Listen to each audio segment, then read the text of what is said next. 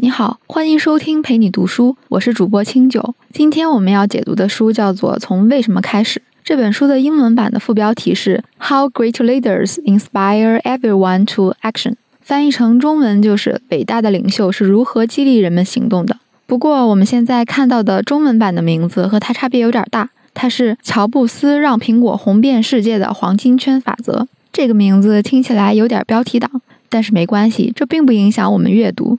这本书的中文版大概有二十一万字，我会用大概二十七分钟的时间向你讲述这本书的精髓——黄金圈法则。这个世界上最有影响力的领导人，他们都用的思维模式。这本书的作者是西蒙斯涅克，他本来只是美国一个非常普通的营销人员。可是他业余时间就很爱琢磨一个事儿：为什么像苹果公司、西南航空，还有像哈雷摩托这样的公司，他们的用户对他就极其的忠诚，日复一日的有那些忠诚的用户去簇拥着他们。可是绝大多数公司却是没有的。这个原因是什么呢？他思考这个问题的过程中，就发明了一个概念，叫黄金圈法则。结果这个概念发明出来以后，广受欢迎。包括美国的五角大楼邀请他去讲解和介绍，联合国、好莱坞都在请他去进行演讲。他还被邀请去 TED Technology Entertainment Design 去进行演讲。结果他的演讲视频成为了 TED 历史上最受欢迎的十大演讲之一，有数千万人观看了他的演讲。那么问题来了，为什么黄金圈法则会这么受欢迎呢？他究竟讲了什么？原来很多人在这个黄金圈法则当中，他们找到了很多的方法，比如他们知道怎样。思考问题会更好。怎样可以更好的激励别人？他们甚至对自己为人处事的方式产生了触动。这一切都来源于神奇的黄金圈法则，也就是我们今天要解读的内容。接下来我们会从三个方面来介绍黄金圈法则究竟是什么。第一，我们为什么要用黄金圈法则？第二，我们怎么样使用黄金圈法则？第三，如何用黄金圈法则来影响和激励别人？好，让我们一一来看。先看第一条，为什么要用黄金圈法则？我们在生活中其实会有各种。各样的场景需要去影响别人的决策，比如说，我们希望客户购买我们的产品，我们希望同事更好的配合这个项目，我们希望自己的父母或者子女能够听取自己的意见等等，这些都是我们要去影响或者激励别人的事情。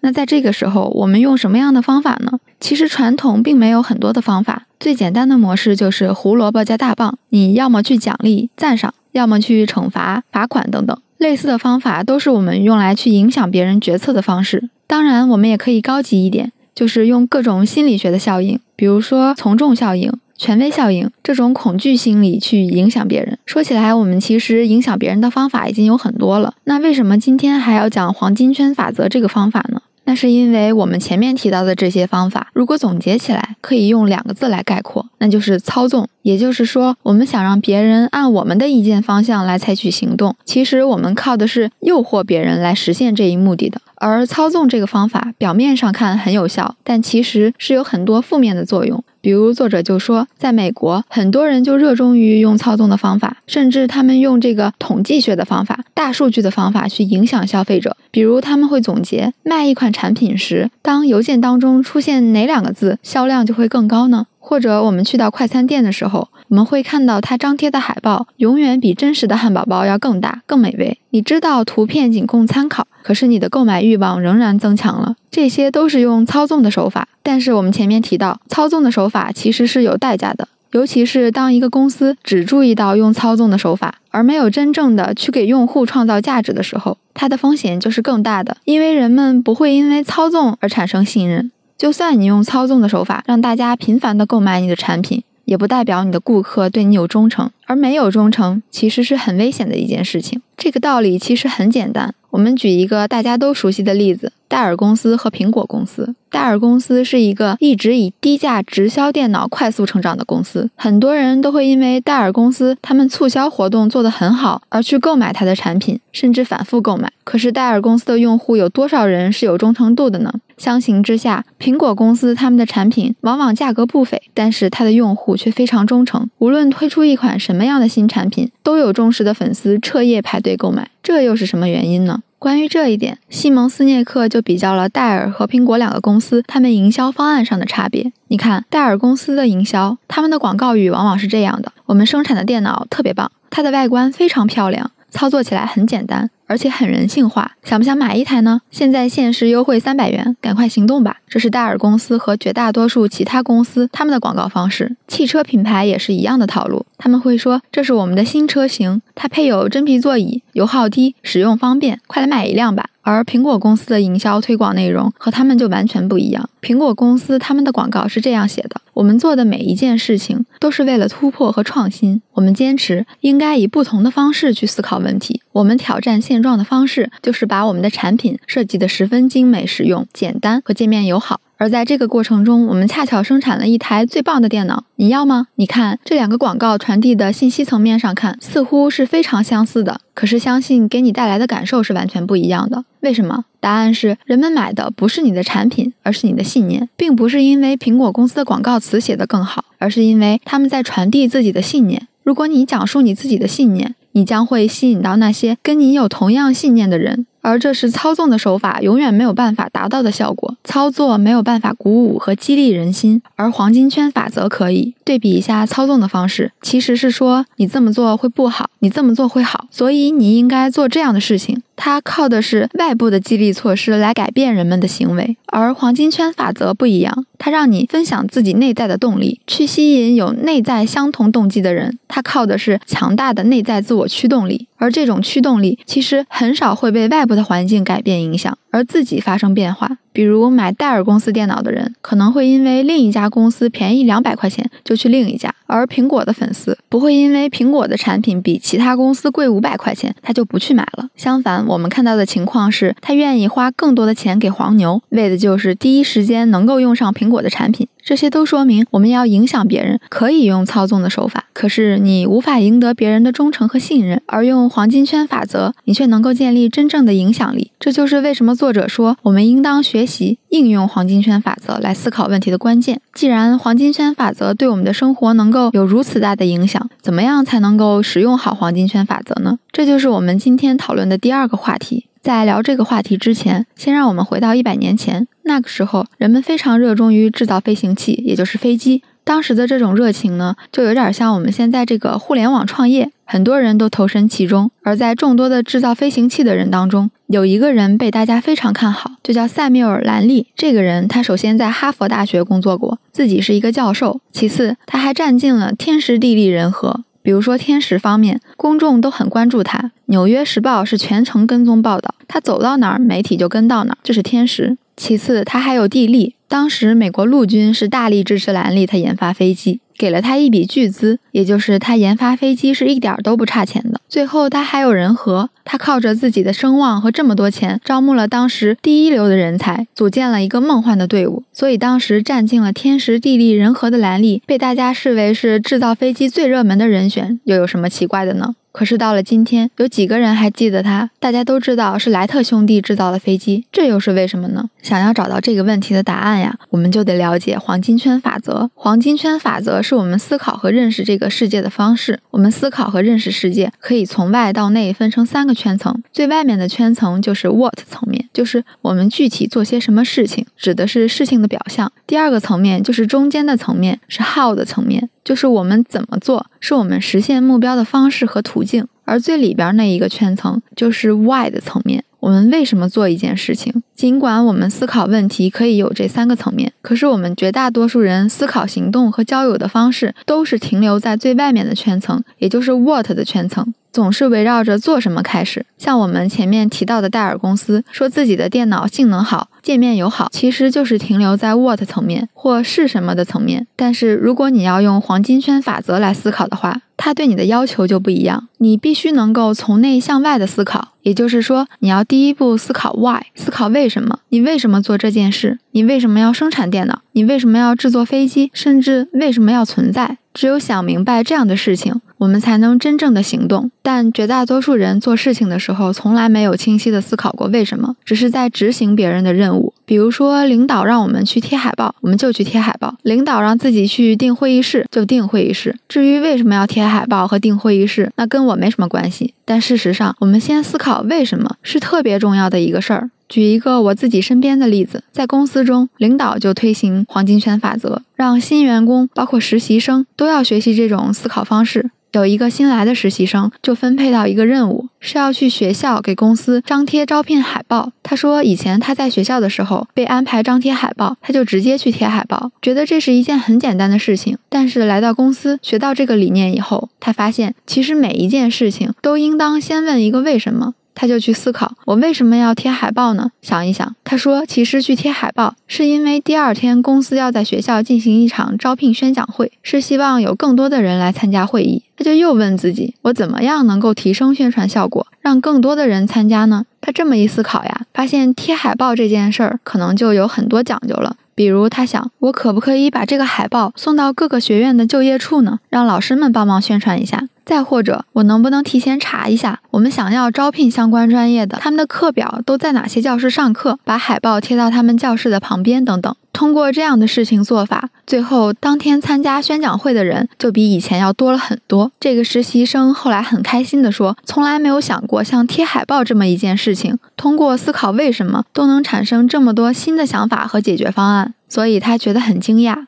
但其实，查理芒格就曾经说过：“不断地问自己一个又一个为什么，我们就能学会更好的思考。”这也就是黄金圈法则要求我们为什么先从为什么这件事情开始的原因。好了，只有我们当自己想明白做事情的原因 why 之后，我们才能开始第二步思考的方式，那就是 how。怎么做这个层面？这个层面其实是我们要落实 why 理念这个层面的具体的方法。比如说，你对自己人生要坚持的原则是正直，可是具体怎么正直可能就不清楚。那你要梳理出 how，可能你的答案就是实现正直的方式，那就是永远要做正确的事情，哪怕让自己的利益受损也要坚持。再比如，你对公司制定的一个原则是每个人都应当有创新精神。可是，在日常工作当中，怎么样才能有创新精神呢？这是没办法落地的。所以你要思考好可能你给的解决方案就是创新精神，就是遇到事情都要从不同的角度进行思考。总而言之，在 how 的层面，就是把我们想实现的目标和要具体采取的行动之间，用具体的方法来串联起来。有了 how 之后，就到了黄金圈的最外的圈层了，那就是 what 的层面。其实，如果我们为什么和怎么做想得越清楚，那么做什么就越是一件水到渠成的事情。所以，黄金圈法则其实对我们思考问题的顺序有要求，需要我们由内向外的思考，先想 why。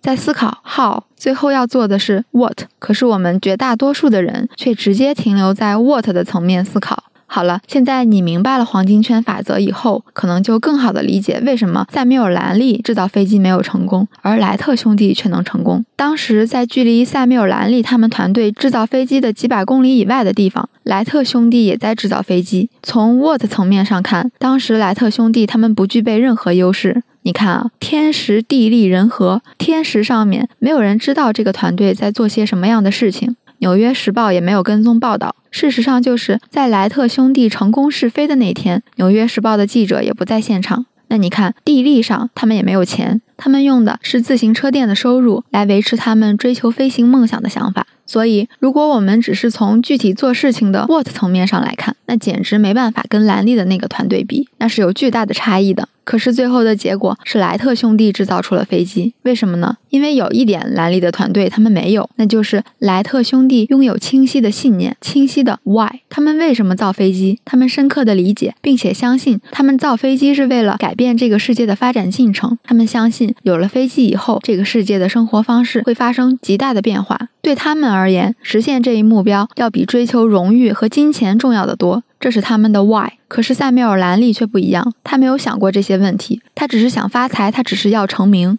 他追求的是通过造飞机让自己变得很有钱，让自己成为第一个造出飞机的人。这两个团队他们的出发点的 why 不一样，他们的结果就完全不一样。那些和莱特兄弟拥有相同梦想的人，就会被莱特兄弟所吸引，跟他们每天热血朝天的一起奋斗，想办法解决问题。兰利团队的人都是拿工资在完成任务，他们是为了工资而工作。有一个流传的故事，就是在说莱特兄弟，他们团队每天出去实验的时候，都必须要带五组零件，那是他们每天飞机要坠毁的次数。最后的结果就是，那个豪华阵容的兰利团队，他们被后人遗忘了。可是，这个从零白手起家的莱特兄弟却名垂千古。事实上，后来的事情证明了兰利的团队确实是动机不纯，至少兰利本人肯定是动机不纯的。因为在莱特兄弟他们试飞飞机成功的那天，兰利就辞职了，撂挑子不干了。他原本可以说：“哇，你们造出了飞机，拥有这样的技术真的很棒，我们可以一起来改进这个技术，让它变得更好。”这是他如果真的愿意坐飞机的一个态度和做法。可是他因为自己不是第一个造出飞机的人，没有那个名誉了，他不干了。他不能变得富有，就没吸引力了，他辞职了。所以你要记住，人们买的不是你的产品，而是你的信念。兰利公司没有成功，是因为他没有信念，他只是在做产品。而莱特兄弟他们却有信念，他们虽然条件很艰难，但是有信念就能影响和激励别人。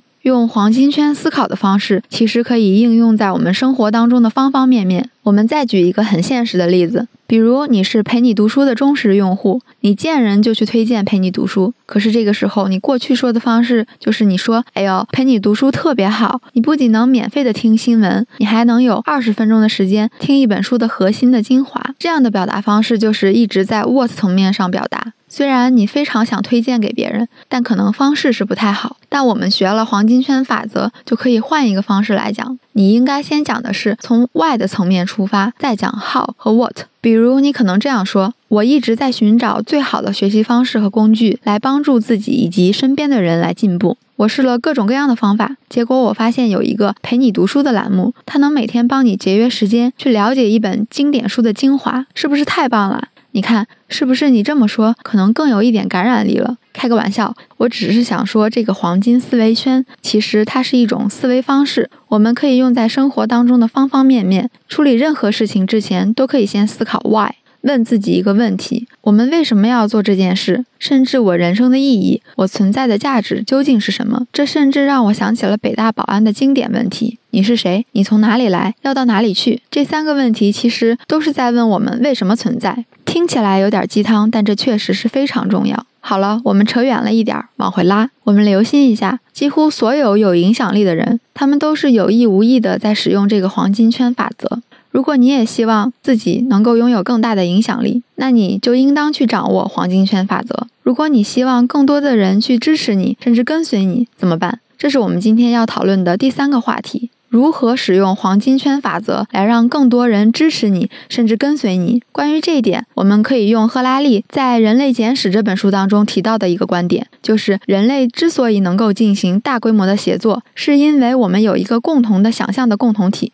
那就是大家都想象和认知同一个故事，而你要领导或者是激励一帮人的时候，其实也是在构建这样一个大家都互相认同的想象的共同体或者目标或者方向，也就是你的 why，你的价值观，你为什么存在？提出一个想法、一个目标很容易，可是让大家相信和支持却并不容易，还能让一帮人忠实的跟随你更不容易了。而从黄金圈的角度来看，其实只要做三件事。第一，让别人相信你的为什么；第二，寻找相信你为什么的人；第三，创造实现为什么的条件。我们先看第一件事，就是让大家相信你的为什么，相信你的 why。你一定要告诉别人你存在的意义，你做这件事情的初衷、想法和目标，通过这样来建立信任。其实不是你说了就会建立信任，因为信任它不是一个你告诉他就会有的东西，而是一个你要去建立平衡的事情。用作者的话来说，就是建立黄金圈均衡。他的意思就是说，你做事情的时候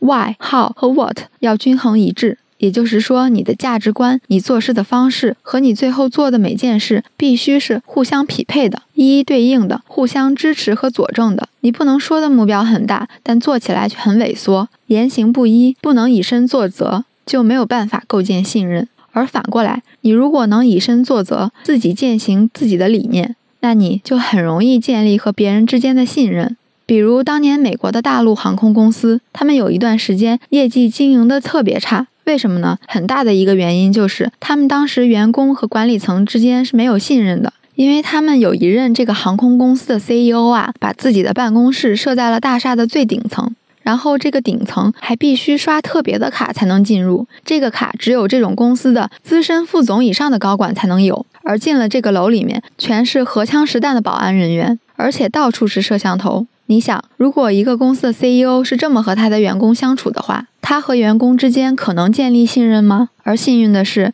公司后来上任的 CEO 贝修恩完全改变了这样的做法，重新塑造了和员工之间的信任。他说的信任，不是他喊什么口号，说大家要建立信任啊，要团结一致，不是。他就是简单的提出自己的价值观以后，真正的践行。比如，他首先撤掉了保安，让大门敞开，所有的员工都能跟他及时的沟通。其次，他还把所有不认同他这一套理念的高管全部都开除了。你要知道，当时有六十多位高管当中，他开除掉了三十九位，这是多大的魄力！但是，就是为了佐证我的价值观和我做的事情是坚持一致的。那之后，他还为了建立信任，给出了重要的承诺，并去履行。比如，他当时就说，对于航空公司非常重要的一点就是准点率。当时，大陆航空公司在全美的航空公司里边，准点率是排倒数第一的。那贝修恩就说，如果我们哪个月公司的准点率进入了前五名，所有员工每人都能得到六十五美元的一张支票。今天听起来六十五美元不多，可是要知道，这是一九九五年的事情，当时的六十五美元是挺值钱的。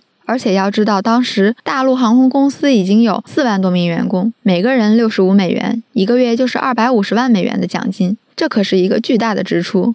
那当然，他背后也去考虑了，就是说，其实如果大家不准点，造成的损失反而是更大的。他只要坚持去践行他这个理念，就会在员工当中不断的去建立信任。所以作者说，如果想要吸引人支持认可，不仅要告诉别人你的价值观，你的 why。更重要的是，你要让你的 why 和 what 之间建立平衡，说到做到，以身作则，哪怕损失眼前的利益也要做得到。这就是能够让大家相信你的价值观，相信你的为什么的关键。那做到了这一件事，就是让大家相信了你的为什么的时候，你就要做第二件事，那就是寻找认同你的价值观的人。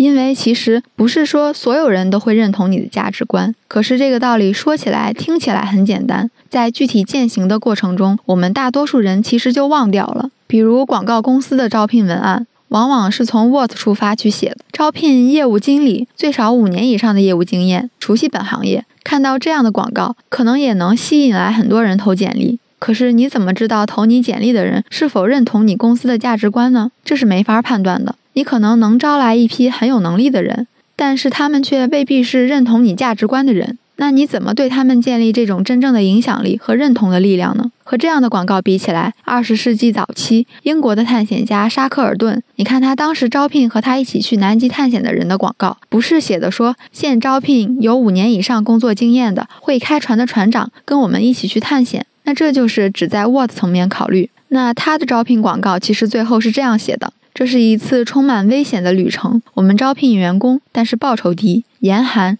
长达数月的时间没有阳光，危险不断，也不知道是否能真的安全返回。可是万一我们成功的话，你将名满天下，获得荣誉。你看他的招聘就是在讲我们的理念是什么，你是否认同和相信这样的理念？如果你认同和支持这样的理念，才来投简历。我们再来讨论能力的事情。所以，伟大的公司和那些真正懂得影响别人的人，他们都不是先去招那些有能力的人，然后再激发他们的动力。反过来，他们都是先招聘那些已经认同自己并且非常有动力的人，然后启发他们、鼓舞他们、唤醒他们的能力。而这两个做法是完全不一样的。只有当你拥有了一帮认同自己价值观，并且愿意追随这样价值观的人，那其实你要做的第三件事情就很简单了，那就是创造条件，让他们把这个价值观和理念去实现。你看，乔布斯他并不是自己亲自做 Apple 的 iPhone、iPad 这样的工作，可是乔布斯给大家指明了方向，不断的给大家创造更好的工作条件，来实现这一价值观和理念。相比之下，那些平庸的公司可能往往就是领导冲在前面干具体的事情，然后给别人分配任务，让你去干这个，去干那个。这么做肯定做不起来。所以，如果你想要自己有影响力，你就要创造一个鼓舞大家、激励大家实现我们价值观、实现我们目标愿景的氛围和环境。当你这么去做的时候，你就会发现你的团队他们就全身心的关注在怎么样把这个事情做好，怎么样实现自己的理念。可是你再看那些没有清晰自己价值观理念的人，他们都是盯着竞争对手在做什么，要看到竞争对手有个新动态，就赶紧在他们的基础上做点什么。这就是伟大和平庸的区别。一个专注是把自己的理想极致的实现，一个专注是盯着对方出了什么新产品。想想吧。在一九六三年的夏天，二十五万人聚集在华盛顿特区，聆听马丁·路德·金的演讲。这二十五万人里面有百分之二十五的人是白人。有多少人是为了听马丁·路德·金的演说而去的？没有人，他们都是为了自己而去的。所以，当马丁·路德·金在广场上喊出了 “I have a dream” 的时候，每个人都支持。我有一个梦想，这是他们的理念和认同。可是，你想象一下，假如他在广场的现场喊出的是 “I have a plan”，我有个计划，你还认为他能够影响和号召全美国的人跟随他吗？好了，这就是从为什么开始这本书的主要内容。让我们回顾一下全文。第一，为什么要用黄金圈思维去影响别人呢？那是因为我们传统影响别人的手法，绝大多数是操纵，比如说打折促销、降价，或者利用人们的恐惧心理来影响别人。但是这样的做法却没有办法真正的鼓舞和激发他们，没办法调动他们的内在热情。而黄金圈法则却可以，它可以让人们直面自己的信念，让人们追随自己的理念。人们买的不是产品，而是信念。那怎么样才能做到黄金圈思维呢？第一步就是你要思考 why，从内而外的思考，为什么明确你的信念？其次再去思考 how，我怎么样实现自己的信念？最后是 what，要明晰你具体要做的事情，具体的结果。只有从内而外的思考，才能成为一个熟练运用黄金圈法则去影响和激励别人的领导者。最后，怎么用黄金圈法则真的激励和影响别人呢？第一步就是你要自己建立信任，让别人理解你的价值观，相信你的价值观就是要建立黄金圈的均衡，以身作则。你相信的和你做的一定是一致的，哪怕自己现在利益受损也要坚持。第二步就是你去吸引那些认同你这个价值观和理念的人。最后一步就是你创造条件，去让认同这个理念的人和你一起把这个想法去实现。这就是世界上最有影响力的领导者，他们都在用的思维。从为什么开始思考的黄金圈法则。以上就是本书的全部内容。感谢关注陪你读书，欢迎点赞分享，同时可以打开旁边的小铃铛，陪你读书的更新会第一时间提醒你。我是主播清酒，我们下期再会。